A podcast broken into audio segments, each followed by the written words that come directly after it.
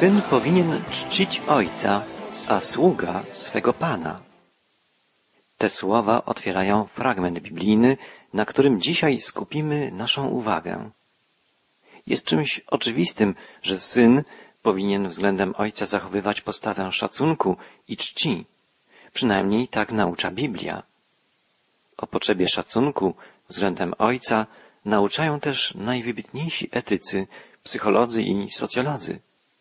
Kryzys rodziny i efekty tego kryzysu sprawiają, że coraz więcej współczesnych myślicieli bije na alarm i odwołuje się do zasady wywodzącej się z biblijnego przykazania czci ojca swego i matkę swoją, a będzie ci się dobre działo i będziesz długo żył na ziemi. Prorok Malachiasz przypomina o czci należnej ojcom na polecenie Pana. To od Boga pochodzi wszelkie ojcostwo. To On, jako Stwórca, jest Ojcem całej ludzkości. Jego dziećmi mają prawo nazywać się jednak tylko ci, którzy trwają w osobistej więzi z Nim, w intymnej łączności, z Nim jako Panem i Zbawicielem. Posłuchajmy, jakie pytanie stawia sam Bóg poprzez usta proroka Malachiasza. Czytam szósty wiersz pierwszego rozdziału księgi. Syn powinien czcić ojca, a sługa swego pana. Lecz skoro ja jestem ojcem, gdzież jest cześć moja? A skoro ja jestem panem, gdzież szacunek dla mnie? To mówi pan zastępów do was, o kapłani. Lekceważycie imię moje, a jednak pytacie, czym to okazaliśmy lekceważenie Twemu imieniu? Skoro jestem Ojcem, mówi Bóg, a przecież jestem Nim, to gdzie jest cześć i szacunek, które należą się ze strony synów? To pytanie skierowane jest głównie do kapłanów jako duchowych przywódców. Przynajmniej takimi powinni oni być. Powinni darzyć Boga miłością i szacunkiem, jak ukochanego Ojca, dając w ten sposób przykład całemu ludowi. Powinni prowadzić powierzoną sobie trzodę Bożą do domu Ojca. Tymczasem ich służba jest powierzchowna, niedbała, formalna, wręcz szkodliwa. Kapłani okazują lekceważenie imieniu Pana. Taki zarzut stawia prorok Malachiasz. Dlaczego tak się dzieje? Prorok przekazuje takie słowa Pana. Oto przynosicie na mój ołtarz potrawy skażone, a pytacie, czym go skaziliśmy?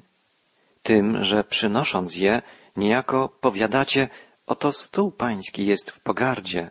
Gdy bowiem przynosicie ślepe zwierzę na ofiarę, czyż nie jest to rzeczą złą? Albo gdy przynosicie chrome i chore, czyż to nic złego? Ofiarujże to Twemu namiestnikowi, czy będzie mu miłe i czy życzliwie Cię przyjmie, mówi Pan zastępów. Nawet gdybyście swojemu namiestnikowi przynieśli w darze zwierzę chore, chrome, ślepe, mówi Pan, nie przyjąłby od was takiego daru. Jak więc możecie przynosić Bogu w ofierze kulawe, chrome, ślepe, chore zwierzęta, skoro wiadomo, że On oczekuje od was tego, co najlepsze, co najdoskonalsze? Gdy bowiem przynosicie ślepe zwierzę, jak mogę je przyjąć? A teraz zwracajcie się z prośbą do Boga, aby się zmiłował nad wami, woła dalej prorok. Wyście popełnili to zło, czy więc On będzie przychylny dla kogokolwiek z was? Pyta Pan zastępów. Niechby ktoś spośród was raczej zamknął drzwi świątyni, byście nie zapali świateł na ołtarzu moim nadaremnie. Nie mam upodobania do was, mówi Pan zastępów, ani mi nie jest miła ofiara z waszej ręki. Bardzo gorzkie słowa. Takie składanie ofiar, proforma, byleby tylko dopełnić obrzędu, byleby zaliczyć obowiązkowe rytuały. Takie składanie ofiar jest nieporozumieniem, jest niepotrzebne, wręcz szkodliwe.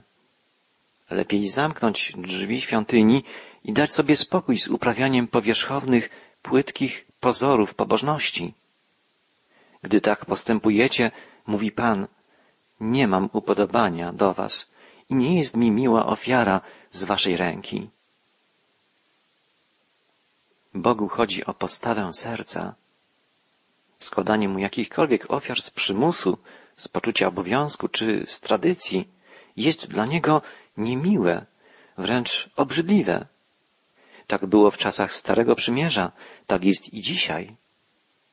Musimy sobie uświadomić, że ofiary składane przez kapłanów w okresie Starego Testamentu były zapowiedzią tej jednej, jedynej, zbawiającej, wspaniałej ofiary złożonej przez Jezusa Chrystusa, Syna Bożego. Przypomnijmy sobie ofiarę biesiadną, ofiarę pojednania, bardzo niezwykłą ofiarę składaną przez kapłanów według porządku mojżeszowego. Czytamy w trzeciej księdze mojżeszowej, kto chce złożyć Panu ofiarę biesiadną, ofiarę pojednania, przyniesie dar swój Panu, tłuszcz z mostka i mostek, aby wykonać nim gest kołysania przed Panem. Na ołtarzu kapłan tłuszcz zamieni w dym, a mostek będzie dla Arona i jego synów, czyli dla kapłanów. Także i prawą łopatkę oddacie kapłanowi. Kapłani, składający ofiary biesiadne, spożywali określone części mięsa zwierzęcia, mostek i łopatkę. Mostek, czyli pierś zwierzęcia, wskazuje na miłość Chrystusa. Bóg dał dowód swej miłości ku nam przez to, że kiedy jeszcze byliśmy grzesznikami, Chrystus umarł za nas. Czytamy w liście do Rzymian. Z Chrystusem jestem ukrzyżowany. Żyję więc już nie ja, ale żyje we mnie Chrystus. A obecne życie moje w ciele jest życiem w wierze w Syna Bożego, który mnie umiłował i wydał samego siebie za mnie. To wyznanie apostoła Pawła z listu do Galatów przypomina nam, jakie było prawdziwe znaczenie ofiary pojednania. Apostoł Jan napisał, iż Jezus, umiłowawszy swoich, którzy byli na świecie, umiłował ich aż do końca, to znaczy oddał za nich życie. Prawa łopatka, czyli ramię zwierzęcia, wskazywało na moc Chrystusa, zapowiadało moc Syna Bożego. On jest w stanie zbawić nas raz na zawsze, na wieki. Owce moje głosu mojego słuchają i ja znam je, a one idą za mną. I ja daję im żywot wieczny i nie giną na wieki, nikt nie wydrze ich z ręki mojej. Ojciec mój, który mi je dał, jest większy nad wszystkich i nikt nie może wydrzeć ich z ręki Ojca. Ja i Ojciec jedno jesteśmy. To jest gwarancja mocy Jezusa Chrystusa, naszego Zbawiciela. Jest On jedno z Bogiem Ojcem. Nikt nie wyrwie nas z ręki Boga. Kapłani kołysali też mostkiem, czyli piersią zwierzęcia ofiarnego. Poruszano tą częścią ofiary w górę, ku niebu i w dół, ku sobie. Wyrażało to pragnienie oddania czci Bogu i zjednania sobie Jego łaski. Pojednanie człowieka z Bogiem stało się rzeczywistością dzięki Jezusowi. To miłość i posłuszeństwo Chrystusa otwarło nam drogę do Boga Ojca. Ludzie w czasach Starego Testamentu dostępowali zbawienia dzięki swojej wierze, tak jak my dzisiaj. Bóg patrzy bowiem zawsze na serce człowieka. Jeśli ktoś składał ofiary szczerze żałując za grzech, wyznając grzech Bogu ze skruchą, Pan przebaczał mu i oczyszczał pokutującego grzesznika. Bóg przyjmował ofiary składane z pokorą, z wiarą i dziękczynieniem. O to właśnie apeluje prorok Malachiasz. Kapłani powinni w taki sposób składać ofiary w imieniu ludu, w imieniu wszystkich szczerze pokutujących. Wielokrotnie podkreślał taką potrzebę także Dawid w swoich psalmach. Natomiast ofiary składane rutynowo, z tradycji, z przywiązania tylko do kultu, były dla Boga zawsze obrzydliwością. Pisali o tym niemal wszyscy proroki. Na przykład wielki prorok Izajasz, rozpoczynając swoje proroctwo od potępienia takiej postawy, czyniąc to w imieniu Boga, podkreślał, że składanie ofiar samo w sobie jest niepotrzebne, nieważne, jeśli nie idzie za tym postawa serca, szczera pokuta, pokora, skrucha. Wszystkie ofiary Starego Testamentu były niepełne, niewystarczające, wskazywały jedynie na Chrystusa, który dokonał dopiero rzeczywistego przebłagania, odkupienia grzesznego człowieka. Czytamy w liście do Hebrajczyków, Chrystus został ofiarowany raz, aby zgładzić grzechy ludzi. Drugi raz ukaże się nie z powodu grzechu, lecz ku zbawieniu tym, którzy go oczekują. Musimy powiedzieć, że człowiek nigdy chyba nie zdawał sobie w pełni sprawy z wymowy składanych ofiar, ofiar całopalnych. One stanowią obraz umierającego Chrystusa. Apostoł Paweł napisał w liście do Efezjan i chodźcie w miłości, jak i Chrystus umiłował was i siebie samego wydał za nas jako dar i ofiarę Bogu ku miłej wonności. Tak, prawdziwą ofiarą, wydającą miłą woń dla Pana, jest ofiara Jezusa Chrystusa. Bóg polecił Mojżeszowi, jeśli kto z was chce złożyć na ofiarę całopalną dar z bydła, niech weźmie samca bez skazy i przyprowadzi go przed wejście do namiotu spotkania, aby Pan przyjął go łaskawie. Położy rękę na głowie żertwy, aby była przyjęta jako przebłaganie za niego. Bóg wezwał ludzi do składania ofiar całopalnych. Jego głos słyszy ten, kto pragnie go usłyszeć. Bóg i dzisiaj przemawia. Kościół jest wspólnotą powołanych, wspólnotą tych, którzy chcą słuchać głosu Pana. Powołani to nie ci, którzy usłyszeli, lecz ci, którzy usłuchali, którzy poszli za głosem Pana. Musimy odpowiedzieć sobie na pytanie, ty i ja, czy usłyszeliśmy głos Boga i czy zareagowaliśmy na Boże wezwanie we właściwy sposób. Bóg powiedział wyraźnie, jeśli ktokolwiek z Was zechce złożyć dar. Dar może złożyć każdy. Ważne, by uczynił to z własnej, nieprzymuszonej woli. Pan Jezus powiedział, ktokolwiek pragnie, niech przyjdzie. Jest to zaproszenie dla całej ludzkiej rodziny.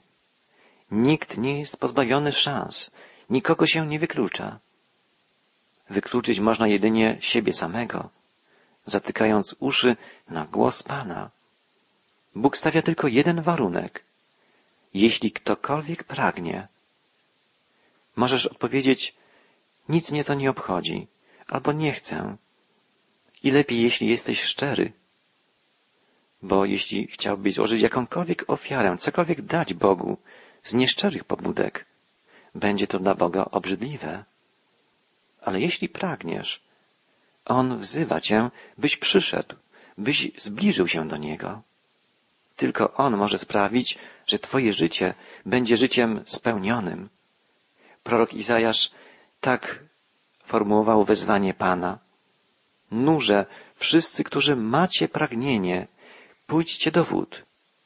Wszyscy, którzy macie pragnienie, pójdźcie do wód. Ten apel zapisany jest w 55 rozdziale proroctw Izajasza. Każdy może przyjść do Jezusa, jeśli tylko tego pragnie. Na ofiarę całopalną mogły być, przypomnijmy, składane dwa rodzaje zwierząt. Samce bydła rogatego, czyli młode woły, i samce strzody, czyli młode barany lub kozły. Nie można było składać na ofiarę zwierząt dzikich. Drapieżniki, żyjące dzięki temu, że zabijają inne, słabsze zwierzęta, nie mogły wskazywać na Jezusa, który przyszedł, żeby oddać swoje życie dobrowolnie dla ratowania ludzi. Następnym wymogiem było to, że zwierzę ofiarne musiało być bez skazy. Nie mogło być upolowane, lecz miało pochodzić z własnej hodowli. Tylko zwierzę o pełnej wartości, cenne i drogie dla właściciela, mogło być złożone w ofierze zapowiadającej śmierć Jezusa Chrystusa. Pomyślmy, Bóg nie oszczędził własnego Syna. Chrystus cierpiał na krzyżu, a jego ojciec cierpiał w niebie.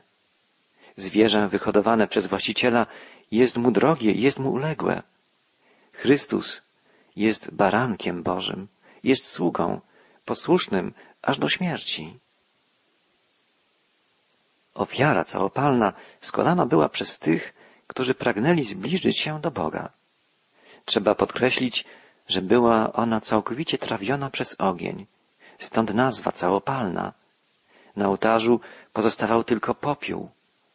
Bóg powiedział w Piśmie Świętym, że jest usatysfakcjonowany tym, co uczynił Jezus dla zgładzenia Twoich i moich grzechów. Dla Boga śmierć Jezusa na krzyżu jest wystarczającą zapłatą za nasz grzech. Zwierzę składane jako ofiara całopalna musiało być rodzaju męskiego. Samce, byki, barany i kozły są silniejsze od samic, bardziej okazałe. Jest tu więc zapowiedź mocy, jaką posiada Chrystus. On jest w stanie zbawić nas raz na zawsze, pisze autor listu do Hebrajczyków. Posiada potrzebną do wykonania tego zadania moc. Dalej, zwierzę ofiarne musiało być bez skazy, to znaczy nie mogło mieć żadnego defektu, żadnej ułomności. To zapowiedź doskonałości Jezusa. W nim nie ma grzechu, pisze Jan w swoim pierwszym liście apostolskim. On nie popełnił żadnego grzechu, świadczy Piotr w swym pierwszym liście. A w drugim liście do Koryntian czytamy, Jezus nie znał grzechu. A więc wszyscy apostołowie mówili o bezgrzeszności Jezusa. Zwierzę ofiarne dlatego musiało być zdrowe, doskonałe. I dlatego prorok Malachiasz tak piętnuje postawę kapłanów i całego ludu, za składane w ofierze chore, ślepe, chrome zwierzęta. Zwierzę ofiarne musiało być zabite, by grzesznik mógł być przyjęty przez Boga. Wymagana była ofiara życia. To również niesamowita zapowiedź. Chrystus musiał umrzeć, by zbawić grzeszników. Czytamy w Ewangeliach, że kiedy Jezus umarł, zasłona w świątyni w Jerozolimie rozdarła się. To śmierć Chrystusa otwarła drogę do Boga. Zasłona była obrazem ciała Jezusa. Tak czytamy w liście do Hebrajczyków. Doskonałe życie Jezusa ukazuje, jak my jesteśmy dalecy od Boga, jako grzesznicy.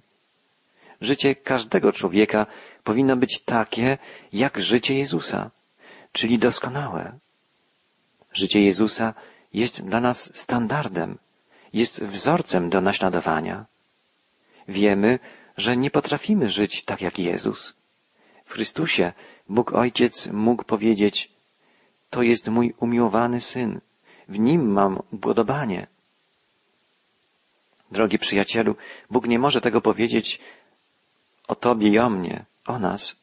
Nasze życie nie jest doskonałe. Drogę do Boga otwiera nam jednak śmierć Jezusa. Moment, w którym przyjmujemy, że zmarł On za nasz grzech. To jest chwila otwarcia się dla nas drogi do Boga. Zapłatą za grzech jest śmierć. Jezus zmarł, mimo że był bez grzechu. Zmarł za nasz grzech, mój i Twój. Zmarł w zastępstwie za mnie i za Ciebie. To właśnie zapowiadały ofiary całopalne. Dlatego było tak istotne, by zwierzę było bez wady. Dlatego prorok Malachiasz woła, wy bezcześcicie je, mówiąc, stół pański jest sprugawiony, bo składane na nim ofiary są miernej wartości. Powiadacie, cóż to za umęczenie? I tak pogardzacie nim, mówi Pan zastępów, a przynosicie zwierzę skażone, chrome i chore i składacie je na ofiarę. Czy mam to przyjąć z upodobaniem z ręki waszej? Pyta Pan. Ofiarę całopalną miał składać człowiek z własnej, nieprzymuszonej woli. Nie musisz przychodzić do Jezusa. Możesz przyjść do Niego, jeśli tylko pragniesz. Jednak jeśli pragniesz być zbawionym, musisz przyjść do Niego. Nie ma innej drogi do Boga, jak tylko poprzez Chrystusa. Jezus powiedział wyraźnie, nikt nie przychodzi do Ojca jak tylko przeze mnie. Jeśli chcesz dotrzeć do Boga, musisz pójść tą drogą, bo Bóg zdecydował, że jest to droga jedyna. To nie my kształtujemy reguły i zasady, jak dotrzeć do Boga. To Bóg je ustala. Nie doprowadzi nas do Boga nawet największy wysiłek, by być prawymi. Wielu ludzi sądzi, że sprawiedliwość Boga to jakby wyższy stopień ludzkiej sprawiedliwości. Nie, to nieprawda. Bóg jest nieskończenie święty i tylko On jest sprawiedliwy.